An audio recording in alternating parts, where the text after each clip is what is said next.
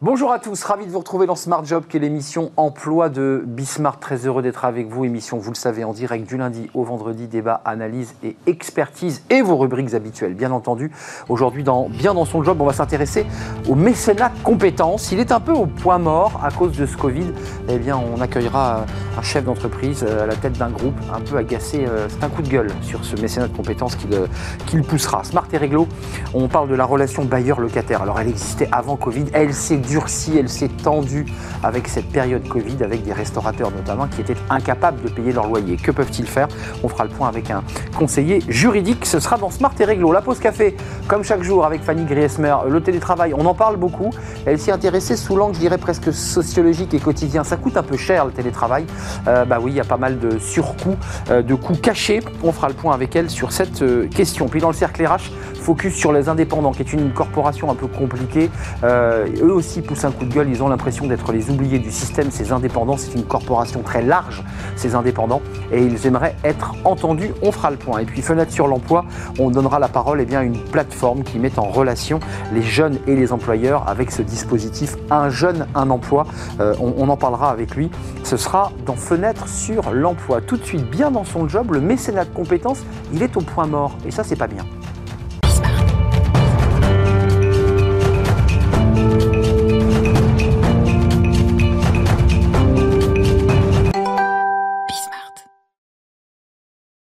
Bien dans son job. Bien dans son job, c'est aussi faire du mécénat de compétences. On va tous vous expliquer avec euh, Olivier Poulini. Bonjour Olivier, euh, merci d'avoir répondu à notre invitation. Directeur général d'Humanis, qui est une, belle entreprise de 3000 collaborateurs euh, dans le numérique, spécialisé dans, le numérique. Vous n'êtes pas venu nous parler de numérique, vous êtes venu nous parler du mécénat de compétences.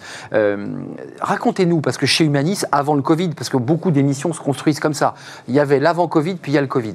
Avant Covid, vous encouragiez, pour le dire simplement, vos collaborateurs à faire ce qu'on appelle des actions humanitaires, sociales, environnementales. On appelle ça du mécénat de compétences. Euh, vous leur accordiez du temps euh, là, aujourd'hui, vous êtes sur ce plateau pour nous dire, mais depuis le Covid, ça marche plus. Racontez-moi d'abord, qu'est-ce que le mécénat de compétences?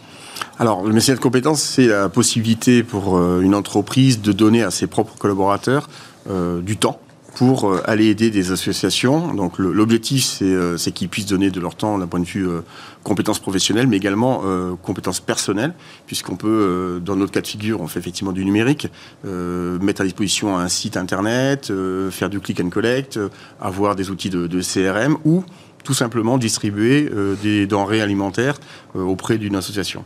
Euh, ça, ça existait euh, avant mars 2000, 2019. Euh, voilà, ça 2020. Existait. Ça existait avant mars 2020. Depuis la crise sanitaire qui entraîne une crise économique, les entreprises finalement se retrouvent confrontées à un arbitrage entre mettre au chômage partiel leurs collaborateurs qui sont en inactivité mhm et euh, continuer à faire des missions de mécénat de compétences pour celles qui le faisaient. Donc attendez, c'est fromage ou dessert? C'est soit vous mettez un collaborateur au chômage partiel et auquel cas il n'est pas en mesure de faire du mécénat de compétences, soit vous optez euh, pour un autre dispositif fiscal, mais cette fois-ci vous n'avez pas l'argent qui tombe tout de suite. Donc évidemment, l'arbitrage d'une entreprise est très simple. Il veut de la trésorerie rapidement, j'imagine. Exactement, c'est la trésorerie qui est, pris, qui est bah privilégiée. Et donc euh, le coup de gueule qu'on a pu pousser sur ce sujet, c'est de se dire l'État aide énormément les entreprises au travers donc, du chômage partiel. Cet argent pourrait être redistribué aux associations en donnant une dérogation aux entreprises de pouvoir proposer à nos collaborateurs qui sont dans des situations d'intercontrat, euh, de pouvoir donner leur temps. Ils ont l'arme au pied, quoi. Ils sont chez eux, ils attendent. C'est ça l'idée. Hein. Ils ont du temps à donner, mais simplement avec le statut que vous leur avez choisi, c'est le chômage partiel, ils peuvent pas. Ils doivent rester chez eux. Euh, très concrètement, aujourd'hui, euh, vous en êtes où chez Humanis Parce que vous êtes venu pousser un coup de gueule. vous avez rencontré les autorités, le gouvernement, la ministre, des conseillers pour leur expliquer ce, ce vide juridique, cet impensé juridique? Alors oui, on a eu des échanges avec certaines personnes dans le gouvernement qui ont euh, une écoute attentive, qui comprennent, qui effectivement, euh, c'est assez logique. On a donné beaucoup d'argent.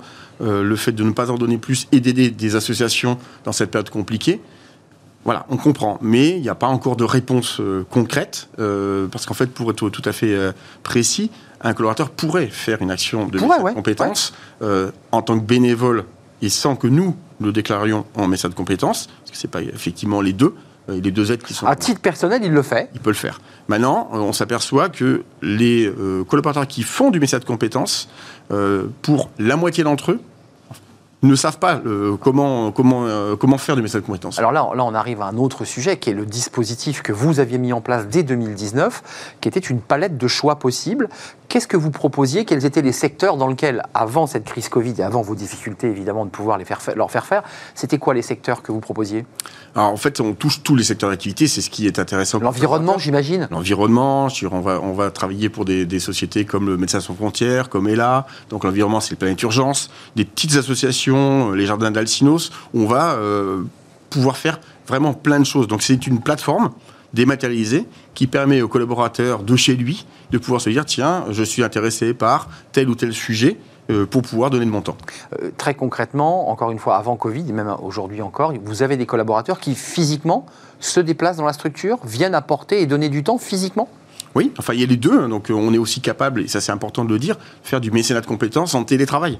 Donc ceux qui ont la crainte, euh, pour des raisons aujourd'hui sanitaires, de sortir de chez eux, ont la possibilité également de donner de leur temps. Alors, qu'est-ce que vous attendez aujourd'hui? Parce que vous êtes venu sur ce plateau aussi pour, euh, bah, j'imagine, pour, pour parler, pour euh, euh, peut-être que les, conseillers du ministre vous regardent. Qu'est-ce que vous attendez d'eux? Qu'ils libèrent finalement ce, la possibilité pour quelqu'un qui est au chômage partiel de pouvoir faire du mécénat de compétences? C'est ça votre revendication? Oui, c'est ça. En fait, on, fait partie de l'Alliance du mécénat de compétences qui regroupe 22 grosses sociétés en France.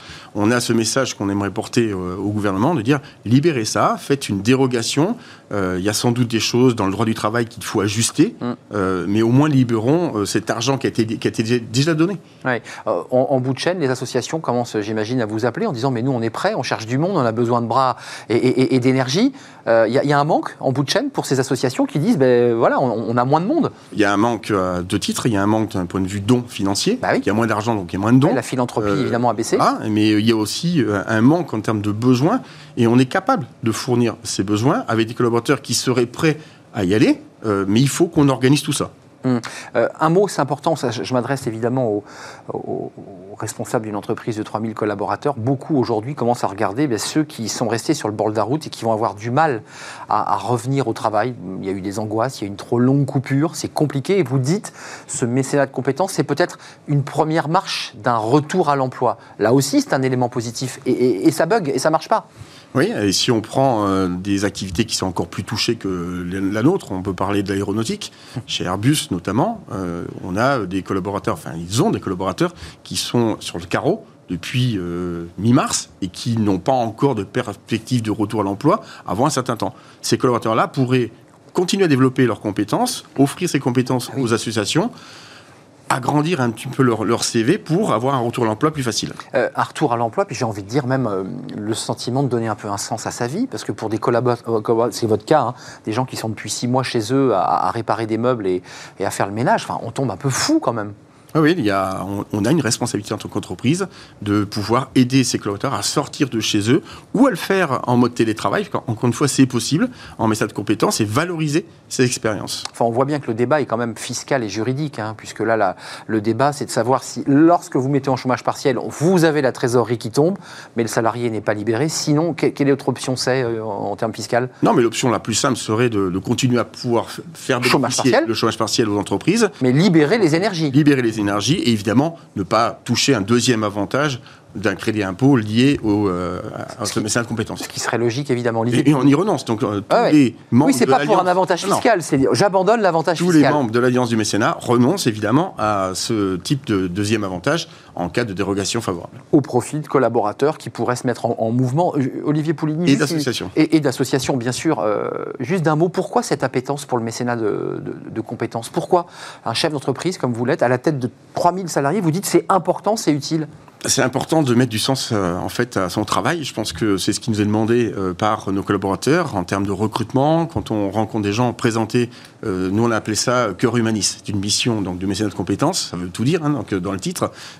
c'est important en termes de recrutement, c'est important en termes d'image, c'est important en termes de, de retour. On parle beaucoup des RSE Donc on est dans le social et l'environnemental. On est en plein dedans. Et presque la marque employeur aussi, d'une certaine manière. Évidemment, la marque employeur. Ils sont vos ambassadeurs, vos collaborateurs. Et quand ils rentrent dans une structure associative, quelque part, ils ont aussi le logo Humanis. C'est aussi des collaborateurs de chez Humanis qui sont chez nous. Avec beaucoup de fierté. C'est mm. qu'ils ont cette fierté de dire, en tant que collaborateur d'Humanis, on vous aide euh, dans le cadre d'une mission de mécénat de compétences. Olivier Poulini, directeur général d'Humanis, 3000 collaborateurs, c'est du numérique, c'est du mécénat de compétences. Bah, j'espère que vous allez être entendu. Euh, vous, allez, euh, vous avez des rendez-vous prévus dans les semaines à venir, justement sur ces questions-là, ou, c'est au point mort? Tout le monde vous écoute et vous dit bah, écoutez, on va laisser passer l'orage On est plutôt aujourd'hui dans l'écoute, mais on attend de la concrétisation. Du concret. Voilà ce qu'attend Olivier Poulini. Merci d'avoir fait un détour par notre plateau à la tête d'Humanis. Et on parlait de ce mécénat de compétences dont on parle d'ailleurs trop peu, je trouve, dans, les médias. donner du sens à sa vie par des actions humanitaires, environnementales, sociales. Euh, voilà ce qu'est le mécénat. Merci euh, d'être venu sur notre plateau tout de suite, parce que Smart et Réglo, ça vous intéresse. Les chefs d'entreprise s'intéressent au droit. Ils ont souvent des avocats qui, les conseillent. Euh, Smart et Réglo, bah là, c'est la, la, relation entre le, bailleur et le locataire. Alors, tout allait à peu près bien avant le Covid. Tout s'est évidemment un peu compliqué avec cette période Covid où certains ne pouvaient plus payer leur loyer. On en parle et c'est tout de suite. Avec nous, une juriste de la structure SVP. Merci d'être là. Euh, c'est intéressant le, le, sujet qu'on évoque aujourd'hui parce que c'est un sujet, je dirais, un peu banal, la relation bailleur-locataire en temps normal. bon, ben voilà, tout va bien, on règle son loyer, on essaie de négocier. Les choses se sont quand même énormément compliquées euh, depuis cette crise Covid, avec, je pense aux restaurateurs en première ligne, qui ont dit à leurs bailleurs, nous, nous ne sommes plus en capacité de payer nos loyers D'abord, concrètement, euh, Céline Blanc, euh, c'est possible pour qu'un locataire puisse remettre en question son loyer ou pas, sur le plan du droit? Alors, en temps normal, hmm. hors Covid, bien évidemment, effectivement, le locataire, il a l'obligation de payer son loyer. C'est son obligation contractuelle. Le bailleur lui met à disposition un local et la contrepartie, c'est je paye mon loyer. Donc, par principe, non, il est obligé de payer. La crise du Covid, effectivement, a énormément compliqué les choses. Et là, on s'est rendu compte que ben, la plupart des entreprises ne pouvaient plus faire face à leurs charges et la dette locative est une charge majeur. Euh, donc là, on pour des commerçants notamment. Voilà, et tout commerce même, parce que même si on n'a pas de fermeture administrative, le fait d'avoir une baisse de chiffre d'affaires euh, ampute euh, forcément vos charges et, complique la chose. Donc là, le gouvernement s'est dit, il faut peut-être euh, aider ces, ces, entreprises. Il a mis un peu de temps d'ailleurs. Hein. Alors oui, on a mis un peu de temps. Un petit peu de temps, si je peux me permettre. C'est ça. Et il y a eu une petite incompréhension, je pense, au départ aussi. C'est-à-dire qu'au mois de mars, quand le gouvernement a fait, enfin, quand le président de la République a fait l'annonce télévisée pour dire qu'il suspendait les loyers, nous, nos clients sont tous revenus en nous disant, bah, j'ai le droit de ne plus payer. Or, c'est pas tout à fait comme ça que ça se passe, parce que quand on a eu les ordonnances, en fait, c'est pas une suspension, c'est pas une annulation de la dette locative. Le gouvernement a simplement prévu pour certaines entreprises uniquement d'ailleurs. Pour, certains secteurs. Hein. Voilà, et pour certaines entreprises qui, qui, remplissent des critères bien définis, qui sont notamment éligibles au fonds de solidarité. Ça ne concerne pas tout le monde. Et attention, ce n'est pas une annulation de la dette, hmm. c'est simplement un report. Donc, il faudra la payer un jour. Voilà, c'est ça. C'est-à-dire que ce que vous ne payez pas aujourd'hui, à un moment ou à un autre, il faudra euh, la payer. Et simplement pour ces entreprises qui sont éligibles à ces critères de fonds de solidarité, on leur dit simplement attention, on ne vous euh, efface pas votre dette. Par contre, si vous ne pouvez pas payer votre loyer pendant la période d'état d'urgence sanitaire, votre bailleur ne peut pas vous sanctionner. C'est-à-dire qu'il ne peut pas vous appliquer... Comme la trêve hivernale, en quelque sorte, c'est un, petit peu, ça. Et c'est surtout, on ne peut pas vous résilier votre bail, quoi. C'est surtout ça. Et donc vous foutre dehors, pour le dire... Exactement. Pour le dire vulgairement. Euh, on, a, on a vu des restaurateurs, j'ai même parlé avec des chefs d'entreprise, où le bailleur venait avec un avocat en disant, vous avez tant de jours, ça ne s'est pas passé comme ça partout. Il y a eu aussi parfois des, échelonnements, même des annulations de, loyers. Euh, en, termes de droit, qu'est-ce qu'il peut faire le bailleur euh, Au bout de quoi 15 jours, il envoie une lettre recommandée Alors, euh en, là, pendant le Covid, si son, si son locataire est éligible...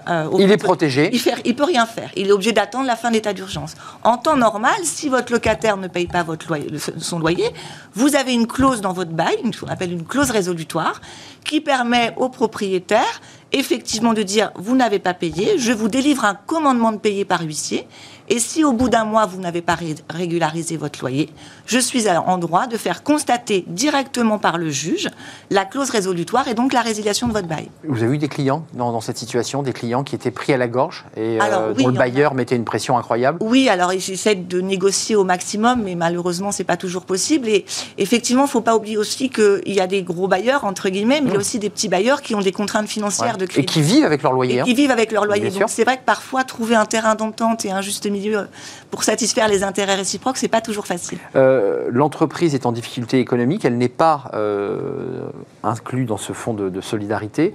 Euh, elle a un argument, l'entreprise, ou pas? Il n'y a, a, pas de possibilité. Les. Elle doit payer. Exactement. Les difficultés... Au risque de faire couler la boîte. Au risque de faire couler la boîte, mais les difficultés économiques en tant que telles ne sont pas un motif de renégociation du bail. Donc, à part se rapprocher de son bailleur et tenter une négociation amiable, malheureusement, si vous n'êtes pas dans les critères fixés par la loi, euh, ben, vous n'êtes pas protégé plus que ça. Alors avant de nous quitter, Céline, vous, ouvrez à travers cette relation bailleur-locataire un débat même sur le montant des fonds de commerce, parce qu'il y a beaucoup aujourd'hui de vos clients, j'imagine, qui disent, mais attendez, mon fonds de commerce a fondu comme neige au soleil, je pouvais le vendre 200 000 euros, je ne peux plus le vendre que 100 000, il faut revoir euh, le montant des loyers.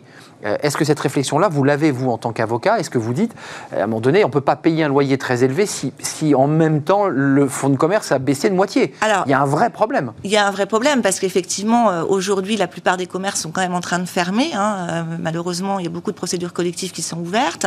ça déprécie effectivement la valeur de votre fonds de commerce parce que à partir du moment où votre chiffre d'affaires baisse, la valeur de votre fonds baisse également. Donc c'est un vrai problème parce qu'on peut aussi, un locataire peut se dire, bah, je vais essayer de céder mon, droit au bail, j'essaie de vendre mon fonds de commerce pour m'en sortir. Ah oui. Et presque payer mon loyer d'ailleurs, voilà. il faudra qu'il les règle les loyers. De toute façon, ils seront dus. Il met la clé sous la porte, il, a une, le tribunal euh, annonce la fermeture de l'entreprise, il devra quand même, euh, pour, aux créanciers, c'est les loyers qu'il paye. Exactement. Et attention, euh, l'ouverture d'une procédure collective, que ce soit une liquidation judiciaire ou un redressement judiciaire, ne met pas fin au bail automatiquement. C'est-à-dire que même si demain vous êtes sous redressement judiciaire ou liquidation judiciaire, vos loyers restent dus. C'est le liquidateur qui décidera si euh, il, met fin au contrat ou pas. C'est deux droits différents hein, d'ailleurs. C'est deux droits différents. Euh, absolument. Euh, avant de nous quitter, on parle beaucoup des restaurateurs et des, commerçants qui, il faut le dire, sont en galère pour certains et, ont du mal à payer leur loyer. Le bailleur, lui, il a, il a des droits, il a plus de, il a des impayés depuis six mois pour des raisons qu'on évoque depuis tout à l'heure.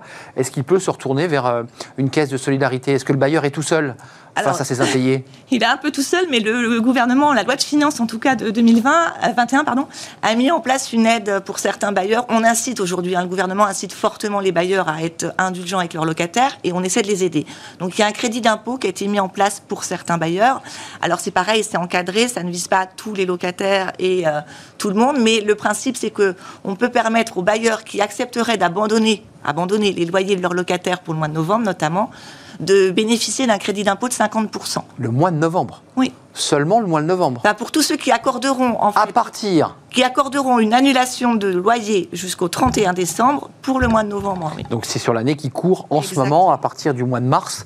Avril, mai, juin, ils n'auraient que 50% de crédit d'impôt. Voilà, pour les entreprises qui ont moins de 250 salariés. Et pour celles qui sont entre 250 et 5000 salariés, malheureusement, c'est deux tiers de 50% seulement. Tout est quand même très compliqué quand on observe ces, sujets euh, rectifiés par les lois de finances. On voit qu'il y a quand même beaucoup de contraintes et que j'imagine que certains de vos clients s'y perdent un peu, non? Complètement. On est d'accord On est d'accord. Oui, ça sert à ça, un avocat, ou en tout cas un conseiller juridique, parce que c'est quand même un maquis avec des contraintes. il faut pas... Il y a le droit d'un côté, il y a la loi de finances de l'autre qui ne sont pas toujours compatibles, parce que le, droit fiscal est encore un monde à part, donc c'est vrai que c'est compliqué. Un, mot avant de nous quitter, quand même, sur l'ensemble des clients que vous avez rencontrés, le, loyer les a fait basculer quoi? Dans la précarité Certains sont allés chercher dans leur trésorerie leurs fonds propres Oui, bien sûr. Il y, en a qui. Pas le choix Pas le choix. Il y en a qui ont mis toutes leurs économies, effectivement, et qui espèrent tenir avec leurs économies, mais le problème, c'est qu'on ne sait pas aujourd'hui où on va avec cette crise et que malheureusement. Bah, les économies ont leurs limites. Exactement. Surtout pour des petits commerces, pas des très grosses entreprises. Céline Blanc, c'était un plaisir de vous accueillir sur le, plateau, experte en droit patrimoine chez SVP Information Décisionnelle. Je n'avais pas donné le, titre en entier. Vous revenez quand vous le souhaitez. Parce que c'est un sujet euh, éminemment sensible, cette question des, bailleurs. On fait une petite pause, si vous en êtes d'accord. La pause, euh, la pause café avec Fanny Griesmer. On parle du télétravail. On en a parlé tout à l'heure sur le mécénat de compétences. Et là, on va en parler sous l'angle, je dirais, un peu sociologique, un peu concret, un peu quotidien. Fanny Griesmer nous explique tout.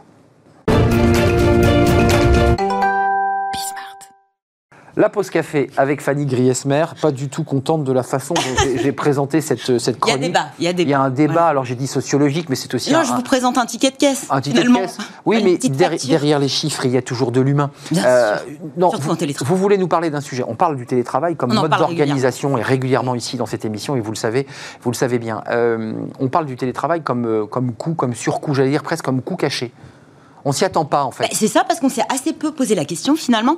Travailler depuis la maison, c'est une norme. hein, depuis 11 mois, jour pour jour, c'est un, un, un petit répit avant l'anniversaire des, des 1 an, la première bougie. hein. Télétravail souvent imposé de force dans la vie des entreprises et de millions de salariés néophytes en la matière. Beaucoup ont dû s'organiser, voire se réorganiser. Beaucoup de questions hein, se sont soulevées, sont soulevées toujours régulièrement. Il y en a une à laquelle on n'avait pas forcément pensé, c'est effectivement combien ça coûte. Et elle Ouais. nous concerne forcément directement. Ouais, il y a plein de petites Et oui, choses. euh, combien ça vous coûte de travailler de chez vous plutôt que d'occuper les bureaux de votre entreprise? Mauvaise nouvelle. hein. voilà, je viens pas forcément avec des bonnes nouvelles. Là, c'en est une mauvaise. Depuis que vous avez déménagé et réaménagé votre bureau à la maison, vous avez emporté dans un même temps quelques dépenses, des frais mensuels supplémentaires. Et la note, vous allez le voir, peut être salée. Hum. Euh, la, la première source de dépenses, bon, on l'imagine un peu, c'est pas le café, encore que on peut en parler. Euh, c'est le chauffage, non? Exactement, oui. Bah oui. Dès le mois d'octobre On monte les dernier, on a on a commencé. Alors, c'est vrai qu'on a commencé à évoquer euh, cette question des, des- la question de la prise en charge par l'employeur des frais engagés par les salariés qui travaillent à domicile, sans réellement en estimer le coût. Euh, au final, euh, on n'a pas une fourchette, mais un râteau, comme dirait euh, Amélie, Amélie d'hier. Puisque on a des chiffres. Cela peut vous coûter de 13 à 174 euros par mois. C'est le résultat d'une étude réalisée par le cabinet Conviction RH pour le Parisien. L'étude qui se penche sur trois types de frais euh, pour 20 jours de télétravail par mois. Les frais courants, les fournitures, le mobilier et l'informatique. Et effectivement, Évidemment. vous le disiez, la première source de dépenses, c'est le chauffage. Oui, quand vous partiez le matin, On baisse le chauffage. vous baissiez le chauffage, vous l'éteignez. Euh, inutile de chauffer hein, si vous n'êtes pas là. Sauf que maintenant que vous êtes en télétravail, Eh oui. vous restez chez vous. Et il faisait froid, Et dernièrement, il a fait très froid, donc forcément, vrai euh, à moins de travailler avec un pull et des moufles, globalement, il vaut mieux laisser le chauffage allumé. Ici, l'appart est une passoire énergétique Sauf que Ça aussi. coûte cher aussi. 8 heures de chauffage par jour, 20 jours par mois. La note grimpe vite jusqu'à 48 euros pour un 150 mètres carrés chauffé tout électrique. Hum. Ce n'est pas rien, ça coûte, ça, c'est un budget. Il y a aussi des dépenses auxquelles on ne pense pas forcément, et vous, visiblement, vous y avez pensé, ce sont les fameuses capsules de café. Oui, bah, évidemment. 43 centimes en moyenne sur une capsule de café. Après, tout dépend de votre consommation de Certains café. consomment bien beaucoup par jour. hein. Il y a la chasse d'eau aussi. Oui, bien sûr, Bien, sûr. Votre ordinateur qui reste branché, Hum. quand même un petit peu sur le secteur, parce que globalement, même si vous avez une bonne batterie, il faut le rebrancher. Il y a également la lumière. Et en plus de tous ces frais courants, euh, les achats de fournitures, stylos, papier, cartouches d'imprimante si vous en Bien avez sûr. une, voire de l'équipement matériel et, euh, et informatique, des coûts fixes mais non négligeables. On pense notamment au bureau, au fauteuil, au casque, à la fameuse. Parfois imprimante. fourni par l'entreprise. hein. Deuxième écran, pas toutes. Apparemment, elle serait de l'ordre de 44%. donc Ah oui. Une entreprise sur deux, moins même. Euh, voilà, tout ça. Mis bout à bout, ça coûte cher. Alors, ça dépend de votre profil, hein, parce que euh, finalement, on vous donne euh, cette fourchette qui s'apparente plus à un râteau. Ça dépend de est-ce que euh, vous, est-ce que euh, vous avez des tickets restaurants? Ouais. Non. En général, ouais. Hum. Remboursement de passe Navigo ou pas, ça dépend également de, des frais d'équipement. dont Ouais, on n'évoque pas les repas. hein. en fonction de, votre, de votre métier.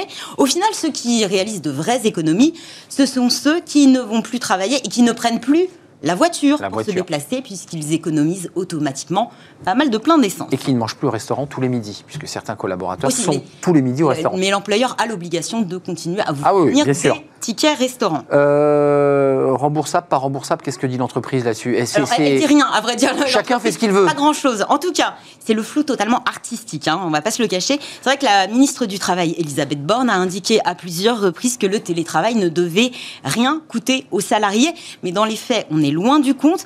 Alors, il y a d'abord cette ordonnance du 22 septembre 2017 qui a modifié l'un des articles du Code du travail pour supprimer l'obligation pour l'employeur de prendre en charge tous les coûts découlant directement de l'exercice du télétravail. Sauf qu'un autre article du Code du travail, Eh oui. lui, Trop simple. rappelle que l'employeur a les mêmes obligations à l'égard du salarié en télétravail qu'à celui des autres salariés. Enfin, il y a l'ANI. C'est euh, ce- Ouais, l'accord accord national. national interprofessionnel sur le télétravail qui a été signé euh, par, le pat- euh, par le patronat pardon, et les syndicats en novembre dernier, qui indique quant à lui qu'il appartient à l'entreprise de, je cite, prendre en charge les dépenses qui sont engagées par le salarié pour les besoins de son activité professionnelle et dans l'intérêt de l'employeur et après validation de l'employeur. C'est très compliqué. Parce que vous l'aurez bien noté, euh, déjà, on ne détaille pas du tout le type de dépenses qui peuvent être remboursées. D'autre part, vous aurez bien noté le après validation de l'employeur. Donc l'ANI renvoie à la question du dialogue social et euh, laisse l'entreprise négocier en son sein ou par accord de branche. Donc c'est extrêmement compliqué. Le souci, c'est effectivement d'évaluer euh, bah, ce qui relève du professionnel et du personnel, notamment en ce qui concerne les frais courants, l'eau, l'électricité. Et là, on s'aperçoit que finalement, cette fameuse frontière vie pro, Ah oui, vie perso, bah, si ténue, déjà vous avez du mal dans l'exercice de, de- de vos fonctions, j'ai envie de vous dire, elle se répercute là aussi dans votre budget. Merci Fanny. Il faut quand même préciser qu'en télétravail, on dépense moins de vêtements. C'est peut-être la seule bonne nouvelle. Mais oui, vous avez on raison. ne l'a pas évoqué. Il n'y a plus le costard. On n'est pas obligé de se mettre sa chemise. Vous pouvez rester en pyjama. Voilà, il y a moins de pressing, forcément, on, on est un peu en haillon. Merci Fanny, on a un peu dépassé le, le temps, mais c'était un vrai plaisir. Tout ça n'est donc pas réglé, hein, si je, je- j'écoute Non, ce que vous non, dites, non. il y a encore pas mal de petites Souvent, choses à on, régler. met, on glisse ça sous le tapis. Voilà, le télétravail et ses conséquences sociologiques ou, ou financières, puisqu'on avait un débat. Voilà. Euh, voilà, c'était quoi, râteau ou. euh, Fourchette ou râteau oh, Fourchette ou râteau. Ça sera, l'expression de la semaine, à mon avis. Fourchette ou râteau. Euh, petite pause avant de parler des indépendants. Ça, c'est un secteur d'activité, c'est une corporation, c'est un peu flou, on va y revenir, mais qui a le sentiment d'avoir été un peu oublié dans toutes ces aides. On va refaire le point avec eh bien, le, le Marc Sanchez, le secrétaire général du syndicat des indépendants et des TPE, des très petites entreprises. On en parle, c'est juste après cette petite pause. Juste après, c'est le cercle RH. À tout de suite.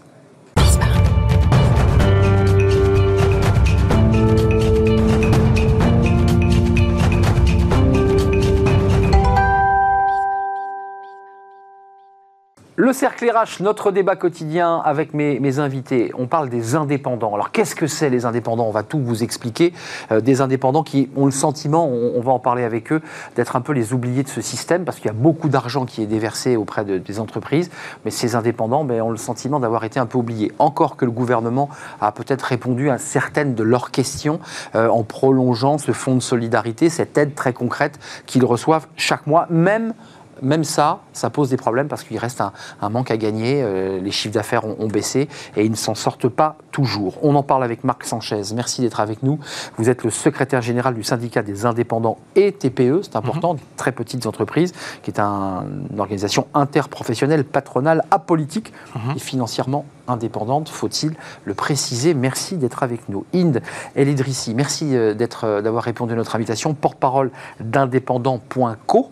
Euh, alors vous étiez, c'est vous qui avez créé cette, structure, vous en êtes devenu la, porte-parole et vous avez lancé une pétition. Alors elle, elle- elle est terminée la pétition, vous avez les, les résultats de cette pétition. Qu'est-ce qu'elle réclamait cette pétition d'ailleurs?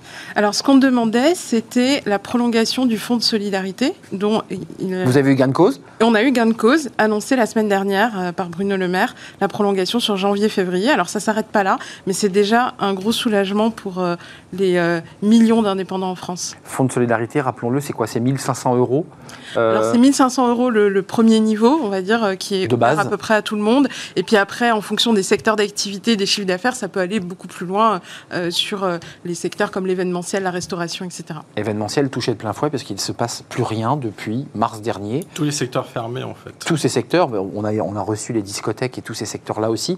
D'abord, un mot pour, pour nous éclairer, parce que c'est très vaste, les indépendants. Ça va d'où à où? En général, vous avez les entreprises individuelles donc, euh, qui intègrent effectivement euh, les travailleurs non salariés, les micro-entreprises.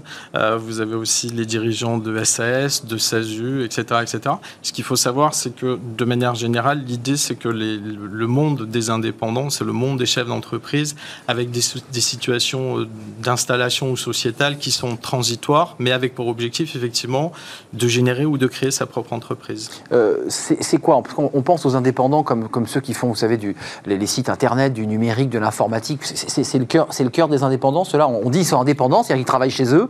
Ils ont, un- un- ils ont une entreprise qui est leur client, euh, parfois une mono-entreprise d'ailleurs, et ils bossent de chez eux. Mais c'est pas que ça. Non, non, vous avez des fleuristes qui sont indépendants, euh, qui gèrent en, en travaillant en TNS ou en entreprise individuelle ou qui ont une forme sociétaire, mais qui sont, on va dire, euh, qui génèrent leur propre emploi, leur propre activité, et ils sont effectivement en responsabilité sur la, la constitution, le démarrage et l'évolution de leur entreprise.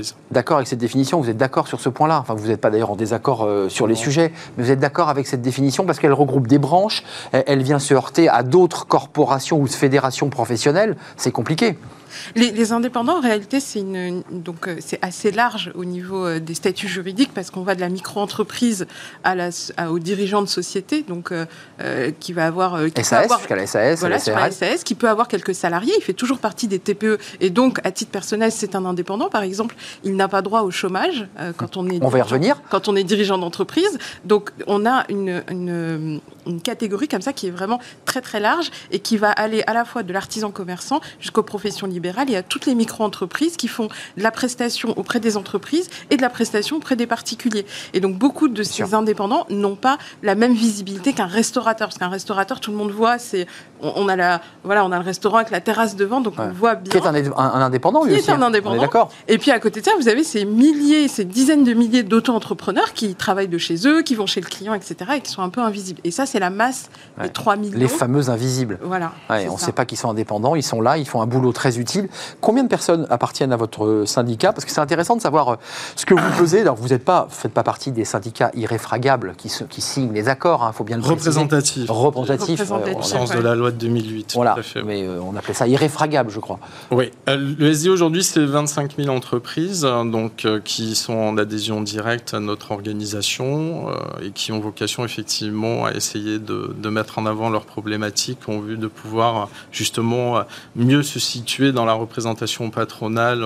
euh, par la terminologie qu'on a utilisée précédemment, c'est-à-dire la PME, donc euh, CPME, MEDEF, etc. Oui, c'est ça, il y a d'autres organisations. Effectivement, il y avait des sujets sur lesquels, on, on- à travers ce vocable de PME, euh, on identifiait donc effectivement la très petite entreprise, mais les solutions qui étaient proposées ne les impactaient absolument pas. Donc l'idée, en fait, Ouais. c'était de pouvoir mettre un éclairage sur ces entreprises-là, donc depuis que le SD a été créé, ça fait maintenant un peu plus de 20 ans, euh, justement de manière à adapter la politique pu- publique à- aux situations de ces entrepreneurs, qui sont quand même 98% aujourd'hui Ah oui, euh, des entreprises. Euh, il faut savoir que la- ce qu'on appelle la TPE, c'est 2 millions d'entreprises aujourd'hui, c'est 4 millions de salariés. Donc c'est quand même d'un point de vue, et on s'en est rendu compte d'ailleurs euh, dans, le- dans le cadre de la crise du Covid, c'est quand même aujourd'hui ce qui fait un petit peu tenir et qui a fait tenir d'ailleurs notre économie. Et malheureusement, souvent, euh, c'est des entreprises qui sont un peu ou pas considérées. Donc l'avantage finalement de la, la- la- la- la crise de la Covid, comme on, on- le Ouais, dit, ça vous a révélé, ça a oui, été, là ça a aussi. été- ça a été effectivement de voir que ces entreprises-là, elles avaient un rôle Coup de économique projecteur très sur vous. important et elles avaient aussi un rôle social de proximité euh, qui était euh, certainement pas à négliger. Euh, juste un état des lieux avant, avant de- d'entendre vos revendications et de savoir si vous êtes content de la manière dont le gouvernement vous traite. Euh, une photographie de, vos indépendants. Ils en sont où? Que se passe-t-il chez eux? Euh, On parle là, ici, sur ce plateau d'entreprises qui lancent des plans sociaux, des plans d'accompagnement. Qu'est-ce qui se passe chez les indépendants en ce moment? Ça résiste? Ça tient le coup? Ou vous craignez, après mars, après juin, puisqu'on nous parle de, de reprolonger encore jusqu'en juin euh, les aides, et vous dites après juin, c'est la crise La question sur ce sujet, on, on a fait une enquête, euh, un baromètre en fait, Mmh. euh, qu'on a fait auprès de nos adhérents, avec euh, deux étapes, la, la clôture à l'année 2020 Oui. et le démarrage de cette année. En moyenne, hormis les secteurs fermés, donc les, ce qu'on appelle les S1, les S1 bis, euh, pour tous les autres secteurs d'activité, c'est une perte totale de chiffre d'affaires de l'ordre à peu près de 30% sur toute l'année, avec un démarrage donc sur janvier et février qui est dans la même logique. Donc euh, l'idée, en fait, si vous voulez, c'est que les, les mesures sanitaires, je pense notamment au couvre-feu à 18 heures, Ah oui. ont eu un impact très négatif pour toutes les entreprises qui reçoivent du public. Évidemment. Euh, c'est la raison pour laquelle d'ailleurs Bruno Le Maire a décidé de reporter les soldes. Euh, mais c'est sûr que rester ouvert pour rester ouvert sans avoir de clients et sans écouler le chiffre d'affaires ou le stock qu'on a avec des marges qui sont bien évidemment de moins en moins importantes, c'est une catastrophe. Et avec l'été qui arrive, avec des stocks d'hiver. Bah, C'est-à-dire qu'à partir du moment où en textile. Votre trésorerie, elle est, euh, elle est euh, on va dire, dans des situations assez difficiles, voire catastrophiques, c'est très difficile, quand vous écoulez pas votre stock, de réinvestir pour en racheter un, effectivement, notamment dans l'équipement de la personne. Donc un baromètre qui dit la situation janvier-février est repartie sur un train qui n'est pas très bon. Globalement, les soldes sont repoussés. Euh, les indicateurs que vous avez, les, échanges que vous avez avec votre réseau, qu'est-ce qu'ils vous disent aujourd'hui? Les 1500, on va y venir, ça suffit, ça suffit pas, ça les fait vivre, ça les fait survivre, c'est quoi la réalité? Alors, pour les, TPE, ah, je laisse la parole. Non, non, bah, allez-y, allez-y, répondez. Non, bah, vous êtes lancé, vous allez répondre. Mais sur les TPE, c'est vrai que la, notion, si on compare aux charges d'exploitation d'une entreprise qui n'a pas de salarié ou un fleuriste, euh, un vendeur d'habits, etc., etc., on constate que les 1500 euros, ça aide pas, ça comble pas, ça fait pas passer le cap, surtout quand vous avez une perte qui est, on va dire, euh, aux alentours de 50% de chiffre d'affaires. Pour autant, elle aide. Euh, c'est pour ça d'ailleurs que le SD avait demandé, parce que la situation tend à perdurer, à ce qu'on puisse effectivement doubler le fonds de solidarité sur un plafond à 3 000 euros, justement pour prendre en considération ces charges d'exploitation. N'est pas fait, hein. on est toujours à 1500. Alors ça a été fait paradoxalement pour les grosses boîtes, puisque au-delà d'un million de chiffre d'affaires, effectivement, on a la capacité de rentrer les charges d'exploitation, mais il est bien évident qu'avec 1500 euros, si le chef d'entreprise il doit se payer, il doit payer son loyer, il doit payer ses fournisseurs, il n'y arrive pas. Ça, c'est clair. Inde, c'est à vous, parce que là je vous pose la question. Votre situation et, la photographie de, votre réseau, de ceux que vous rencontrez Alors sur ceux qu'on rencontre, donc nous on a mené notre enquête aussi, et en fait on a 50% des gens qui nous disent je suis en grande difficulté financière, c'est-à-dire j'ai une perte de chiffre d'affaires qui est supérieure à 50%. Donc ces 1500 euros, ça, ça éponge à peine, pas du tout même d'ailleurs. Voilà, alors ensuite ça va dépendre des personnes, c'est-à-dire que 1500 euros pour certaines personnes quand il n'y a vraiment aucun frais en micro-entreprise, etc. en micro, ouais. Voilà, hmm. en micro-entreprise ça peut suffire et il y, en a beaucoup. Pour les autres, c'est beaucoup plus compliqué dès qu'il y a des charges. Bah, il y a un loyer, on évoquait le loyer qu'une avocate tout à l'heure. Et, en fait, ça, c'est une des choses que nous, une des idées que nous on défend, c'est que l'indépendant est à la fois une personne physique et une entreprise. Bah et donc, dans notre, dans notre système en France, le salarié est traité comme une personne physique. Donc, on lui dit chômage partiel, c'est jusqu'à 4500 euros.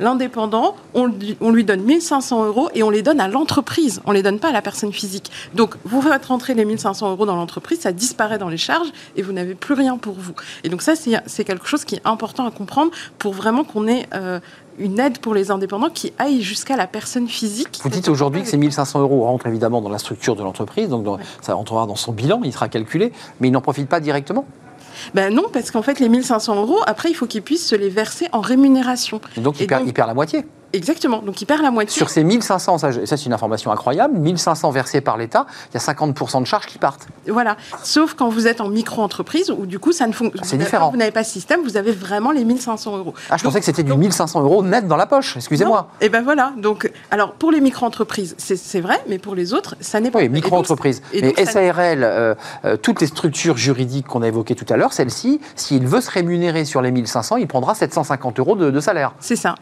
La, question. Bah, c'est incroyable ça. Sur cette euh, partie de la rémunération, justement, c'est que souvent, euh, c'est pour ça qu'on demande le doublement du plafond. Bah oui, c'est que pour avoir 1500. Ça, ça, ne rentre pas en considération dans la rémunération du dirigeant. Quand vous avez effectivement un loyer à 3 ou 4 000 euros par bah mois, euh, les 1500 euros, la, priorité c'est de payer son loyer ou la priorité c'est de payer son fournisseur. Oui. On n'est déjà pas dans ce spectre-là du raisonnement de rémunération. En tout cas, on va dire sur les entreprises. Il y, y, a de la colère chez eux dans le sens où il y a quand même un un geste qui est fait par l'État, c'est incontestable et c'est factuel, mais ils vous disent, bah oui, mais à 1500, j'ai vu des restaurateurs qui avaient 10 000, il y avait un autre plafond qui me dit, même à 10 000, j'ai un loyer de 18 000, je m'en sors pas. Il y a deux phases. Il y a, euh, il y a deux phases, c'est-à-dire que quand on a, le gouvernement a, a, mis en place le fonds de solidarité, je rappelle d'ailleurs à l'époque, à exclusage à, usage pardon, exclusif des TPE, euh, la, mesure a été prise de manière très très favorable.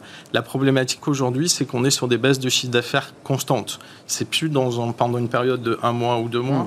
on est vraiment, on est vraiment sur. C'est une pente qui descend. exactement. Et, et c'est là où ça, ça ne suffit plus aujourd'hui, à la fois pour passer le cap sans perspective de la crise sanitaire actuelle. Alors, est-ce qu'on va confiner Est-ce qu'on va pas confiner euh, hmm. Quelles vont être les mesures sanitaires qu'on va devoir mettre en place? À quel moment on lève l'état d'urgence? est-ce est qu'elles vont, est-ce qu'on, est-ce qu'on va, est-ce qu'on va en sortir? Et c'est surtout la perspective à avoir derrière, parce que beaucoup d'entre elles ont un mur de dette colossal en termes de charges sociales, de charges fiscales.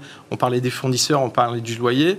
Euh, les URSAF vont commencer aussi à, à, rentrer. C'est quand les URSAF là, le moment où l'URSAF va commencer à arriver avec sa petite mallette pour vous demander la, la, note A priori, c'est à l'automne. C'est ça. Déjà des contraintes qui ont été envoyées justement pour certains indépendants concernant l'exercice 2019, mais pas 2020. Euh, mais effectivement, à partir de l'automne, il y a des instructions qui ont été données, euh, notamment au cabinet d'huissier, pour pouvoir reprendre effectivement le, le remboursement des cotisations. Mais euh, donc la pétition, vous avez été entendue, mais on entend sur ce plateau, avec ces regards croisés, que ça ne suffit pas. Aujourd'hui, il faut plus. Mais le gouvernement dit en même temps attention, euh, on a une dette, il va falloir qu'à un moment donné on retire la prise. Euh, attendez, on est sur un moment comme ça de bascule. Euh, quel est votre état d'esprit là? Parce que c'est un moment crucial. Alors ça, c'est un point qui est effectivement important, c'est-à-dire que les indépendants, que, en tout cas ceux que je vois, ceux qu'on représente, ce sont des gens qui n'ont pas vocation à être assistés à vie. Bah oui. Donc, ils, sont, ils sont chefs d'entreprise. ils veulent travailler. Ils veulent bosser. Exactement. Ils, veulent, travailler. Donc il n'y a aucune victimisation dans cette affaire. Ce qu'ils disent simplement, c'est en fonction de, des mesures sanitaires qui sont prises et du fait qu'on nous empêche de travailler, il faut qu'on puisse euh, euh, être accompagné. Et deuxième chose qu'on dit, c'est euh, une fois qu'on a mis en place les aides, au bout d'un moment, et c'est tout, tout le, malentendu en fait avec Bruno Le Maire, c'est que Bruno Le Maire début décembre dit, eh ben on arrête le fonds de solidarité au 1er janvier parce que l'activité économique aura repris. Mais l'activité économique, Ce pas le cas, hein. ça ne reprend pas comme ça l'activité économique. Ah vous êtes entrepreneur, vous savez très bien qu'il faut des mois et des mois pour remettre à pied, vous remettre sur pied sur votre activité économique. Donc, ce qu'on demande, c'est que le fonds de solidarité soit prolongé et ensuite retiré de manière progressive.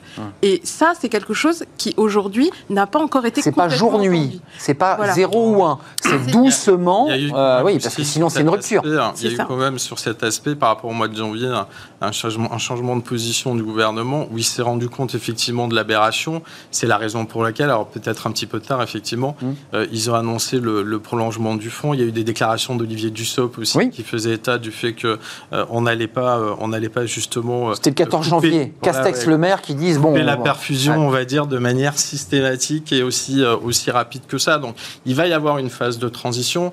La question aujourd'hui, ce qu'il faut qu'on voit, c'est que dans, dans la transition qu'on va on va devoir mettre en place au niveau des entreprises, on va devoir se poser la question de savoir quelle perspective on va leur donner. C'est-à-dire que la relance, elle passe par ces entreprises-là, ça c'est évident. Ce qui a permis le rebond au mois de novembre et euh, au mois de juin, quand on a repris mmh. l'activité, c'est grâce à l'économie de proximité. Ce pas les grandes industries qui ont redémarré, c'est justement les, TPE. ceux qui ont de la souplesse, ceux qui ont l'agilité. Et, et, sur ces entreprises-là, il est nécessaire aujourd'hui, effectivement, d'abord de faire un point dans une phase de transition et ensuite, dans le cadre de la relance, puisqu'il y a un plan de relance qui est mmh. prévu, de les intégrer. Avec un monsieur relance d'ailleurs. Ce qui, ce qui aujourd'hui est loin d'être le cas, parce que les mesures de relance, notamment dans le cadre du de la loi qui a été euh, votée au mois d'octobre, elle implique, elle n'implique absolument pas les TPE. Il n'y a aucun dispositif. C'est vrai, le mot TPE n'est pas absolument pas, n'est pas dans les textes. Il y, a, il, y a, des mesures d'ordre fiscal euh, qui sont relativement à la marge, mais pour le reste, il n'y a aucun élément de, qui a été mis en avant. Chacun votre tour, parce que vous avez forcément réfléchi. Il y avait cette pétition que vous avez lancée, vous avez eu une cause. On entend qu'il faut travailler sur le progressif et non pas dans la rupture nette qui créerait des chocs financiers. Est-ce qu'aujourd'hui vous vous interrogez sur, comme le débat a eu lieu sur la dette, certaines grosses entreprises disent moi le PGE je ne peux pas le régler, euh, ça va pas être possible, en tout cas pas dans les délais qu'on me le demande. Est-ce que vous êtes aujourd'hui en train de réfléchir à un effacement des cotisations sociales? Parce que ça, ça pèse aussi très lourd euh, pour le chef d'entreprise. Est-ce que vous êtes en train d'expliquer au gouvernement que ça ne sera pas euh, fromage et dessert, ça sera l'un ou l'autre. Euh, s'il y a un PGE, euh, PGE on ne paye pas les cotisations. Est-ce que vos, vos, adhérents vous le disent? Oui, on est, on est sur ce débat clairement. alors la question après, c'est qu'on on ne peut pas, comme sur le fonds de solidarité, avoir une action massive sur ces sujets-là. Il faut avoir une action qui soit adaptée à chaque entreprise et à chaque situation. C'est compliqué, parce que c'est par la masse que vous réussissez à vous faire entendre. La, question. C'est compliqué. Aujourd'hui, vous avez par exemple sur le PGE, qui a été accordé pour l'ordre je crois, 53 milliards d'euros de TPE. On en a quand même à peu près 60% qui l'ont consommé. Jusqu'à 70% de leur activité. C'est-à-dire que en termes de trésorerie, elles l'ont utilisé et aujourd'hui, elles ont grosso modo euh, quasiment plus de perspectives. C'est pour ça que vous nous dites qu'elles ont plus d'argent, pour le dire simple. Bah oui, oui, clairement. Quand je vous disais de parler de situation euh, de trésorerie catastrophique, c'est ce que je voulais dire. Euh, donc sur ces entreprises-là, quand vous avez le remboursement, alors qui devait démarrer, qui a été reporté et qui pourrait être reporté de deux ans d'ailleurs, puisque c'est en négociation avec Bruno Le Maire. Remboursement sur six ans, c'est ça hein, C'est sur ça, six ans. Hein. Au lieu de quatre, on passera à six, Ce, qui est, déjà un peu mieux. Euh, mais la question, c'est de savoir si structurellement la relance va se faire au niveau de ces entreprises. Euh, décaler la dette, c'est pas générer. On en revient toujours au même sujet. Qui permet de la payer, voilà. C'est pour ça que je vous disais tout à l'heure. Artificiel ou réel chiffre d'affaires. Ce qui est important pour les chefs d'entreprise, c'est de retravailler avec des perspectives, notamment sanitaires, qui sont les moins contraignantes possible dans une situation la plus normalisée possible. Inde et l'Idrissi, je vous repose la question à vous. Est-ce que dans les revendications qui sont sur la table, dans les réflexions que vous menez entre vous, il faut s'unir. Est-ce que vous dites il faudra réfléchir à non pas un aménagement, mais un effacement d'une partie de nos cotisations? Oui, ça fait partie de la réflexion, euh, mais c'est vrai qu'elle arrive en fait juste un tout petit peu après pour nous, parce qu'en fait, on est dans une situation vraiment. Vous, disiez qu'on a eu gain de cause dans notre pétition, hum. on a eu gain de cause jusqu'à fin février, et ça a été annoncé la semaine dernière. Donc là, c'est-à-dire qu'on a une visibilité qui est une visibilité de deux semaines. Très parce que 1er bah mars, hein. c'est de nouveau terminé. Donc en fait, on a vraiment une urgence sur le fonds de solidarité. Et après, sur les cotisations, enfin moi de mon expérience, je ne sais pas si Marc va être d'accord, mais on a eu plus d'écoute euh, du gouvernement et des URSAF, etc., pour faire des reports et même sur des annulations après. Donc je suis plus et même sur des annulations. du coup, je suis plus optimiste sur la partie des cotisations et, c'est sur, plutôt sur le fonds de solidarité aujourd'hui qu'il y a une réelle inquiétude. Vous êtes d'accord tous les deux sur l'idée de, en tout cas j'entendais chez, chez Marc, l'idée de le doubler, c'est-à-dire passer de 1500 à 3000 pour avoir une, petite rémunération de, de survie. Vous êtes d'accord avec ça? Alors, moi, je suis d'accord avec une, subtilité. Je pense que le fonds de solidarité devrait être versé à l'indépendant lui-même, c'est-à-dire sur son compte Sur son compte personnel. Et pas sur celui de l'entreprise. C'est un vrai sujet, ça. Hein. Même si vous le doublez et que la, société est en dette, vous ne toucherez rien en rémunération. Tout partira dans les charges. Absolument. On est d'accord. Par un loyer trop élevé et par des mm. fournisseurs qui, eux aussi, réclament leur dû. C'est intéressant, ça. La, question du, euh, de, l'attribution, effectivement, ça, dépend quel type d'indépendant on concerne. Euh, ce qu'il faut savoir, c'est que quand vous, avez, euh, vous êtes fleuriste, vous êtes euh, euh, vous êtes boucher, vous êtes boulanger, euh, vous êtes dans l'équipement de la personne, etc. L'objectif du dirigeant, c'est sauver son entreprise avant de se sauver lui. Ils sont dans un espèce de mécanisme en fait assez jusque boutiste. C'est ce qui nécessitera d'ailleurs l'objectivité de faire un point à un moment précis pour savoir s'il y a intérêt à continuer ou pas. Donc, ils se mettent pas dans la perspective de, leur propre rémunération, ils se mettent dans la perspective de sauver leur outil de travail qui leur permet bien après, effectivement, d'avoir une rémunération. Certains y mettent euh, leur bien perso, hein, j'ai vu. Hein, voilà, c'est ça qui est important. C'est-à-dire que c'est pas toucher une, rémunération mensuelle qui les intéresse, c'est surtout de sauver la maison, c'est surtout de sauver euh, les encours qu'on a pris, bah c'est surtout ne pas être caution personnelle bah, des dettes qu'on a engagées. Leur objectif, il est là aujourd'hui et il n'est pas ailleurs. Avant de nous quitter, vos calendriers respectifs, c'est quoi? C'est Elisabeth Borne, c'est des ministres respectifs, c'est des conseillers. Vous avez plus de 15 jours pour les convaincre? Bah, écoutez, pour ce qui nous concerne, on a, on a eu, euh, pas plus tard que cette semaine déjà, des, des réunions avec le, le cabinet d'Alain Griset, justement, sur euh, un petit peu l'état des lieux, les propositions qu'on a faites et surtout quelles vont être les perspectives qui vont être données dans, dans les prochaines semaines, notamment d'ailleurs sur le déblocage du fonds de solidarité, parce qu'on est quand même dans la situation assez, euh, assez reportée. C'est-à-dire qu'aujourd'hui, on a commencé. De 15 jours en 15 jours. On, est, on, a commencé à solder le mois de décembre. pour, faire, pour janvier, on va devoir faire les déclarations fin février. C'est faiblard quand même. Hein, il y, a énormément de retard pour, des bonnes et des moins bonnes voilà, Vous dites on pousse jusqu'en juin. Au moins, il y a une visibilité, à minima. et, le deuxième élément, effectivement, c'est euh, la phase de transition. C'est-à-dire d'abord faire un petit peu un audit sur chaque entreprise. Et voir. Et ensuite, effectivement, mais alors là, on, y est associé avec, euh, avec Ind aussi sur toute la partie euh, future des indépendants. Alors, Alain Griset travaille venir. sur le plan des indépendants. On y est associé et on va essayer de faire des propositions qui permettraient d'éviter certaines situations compliquées pour l'avenir. Inde, juste d'un mot, parce qu'on ne l'a pas du tout évoqué, c'est pas le sujet du jour, mais Emmanuel Macron avait évoqué tout un travail sur les cotisations et le chômage pour les indépendants. Ça avait fait partie de son package en disant mais il est hors de question que les indépendants ne puissent pas toucher le chômage. Voilà, vous vous rappelez, on en est où? Euh, Parce que là, on est, on est dans une situation un peu dramatique. On n'en parle plus de cette histoire. Alors, la promesse n'a pas été tenue. On est d'accord, faut le dire cash, quoi. Voilà, il- Voilà, il faut ok. le dire. Et je pense que Alain Griset, d'ailleurs, l'a reconnu lui-même que ça n'a pas été tenu. Bah oui. Il nous a dit officiellement, on était ensemble avec Marc, qu'il allait retravailler sur la question Mm. du chômage et euh, lancer un plan indépendant. Et donc, nous, ce qu'on a répondu assez naturellement, c'est faisons déjà le fonds de solidarité, Bah oui. gérons l'urgence. Ben oui, Et, et- c'est plus le sujet. voilà. Et donc, ensuite, faisons un plan indépendant. Voilà, quand on sera revenu en mer calme, on est d'accord, parce que Oui, la mais- situation, est... vous Bah, êtes dans la tempête là. On est, on est en capacité, gouverner c'est prévoir, comme on dit, et on est en capacité, étant pas à l'abri d'ailleurs d'une nouvelle Covid, hein, je ne le souhaite pas, Hmm. mais d'être préparé effectivement aussi au niveau de nos entreprises et d'avoir des allocations notamment euh, qui puissent être à la hauteur, éventuellement aussi des cotisations que paieraient euh, les dirigeants. Vous allez revenir nous faire. On, on suivra de près évidemment euh, bah, vos négos, vos revendications et puis la situation de, bah, de ces Français qui nous regardent et ils sont très nombreux à être des indépendants dans la grande famille des indépendants. Merci à Inde et Lidrissi d'être venus sur le plateau porte-parole d'indépendants.co. Vous êtes engagé dans, dans toutes ces négociations. Puis Marc Sanchez, merci, secrétaire général du syndicat des indépendants TPE. Euh, Vous l'appelez le SG. euh, SD. SD, hein, le SDI. Oui, c'est ça. Non, non, parce que c'était la marque, l'acronyme. Merci à vous. Euh, Merci à c'est vous. bientôt fini. Euh, Fenêtre sur l'emploi va s'intéresser bah, justement à un sujet qui concerne d'ailleurs les indépendants, une plateforme bah, qui met en relation les employeurs avec des jeunes. Et ben évidemment, ça tombe bien parce que c'est venu se percuter, c'est venu embrasser euh, bah, ce dispositif euh, Un jeune, un emploi euh, qui a été lancé par le gouvernement. On en parle tout de suite. Avec le groupe Belvedia, préservons les ressources de demain.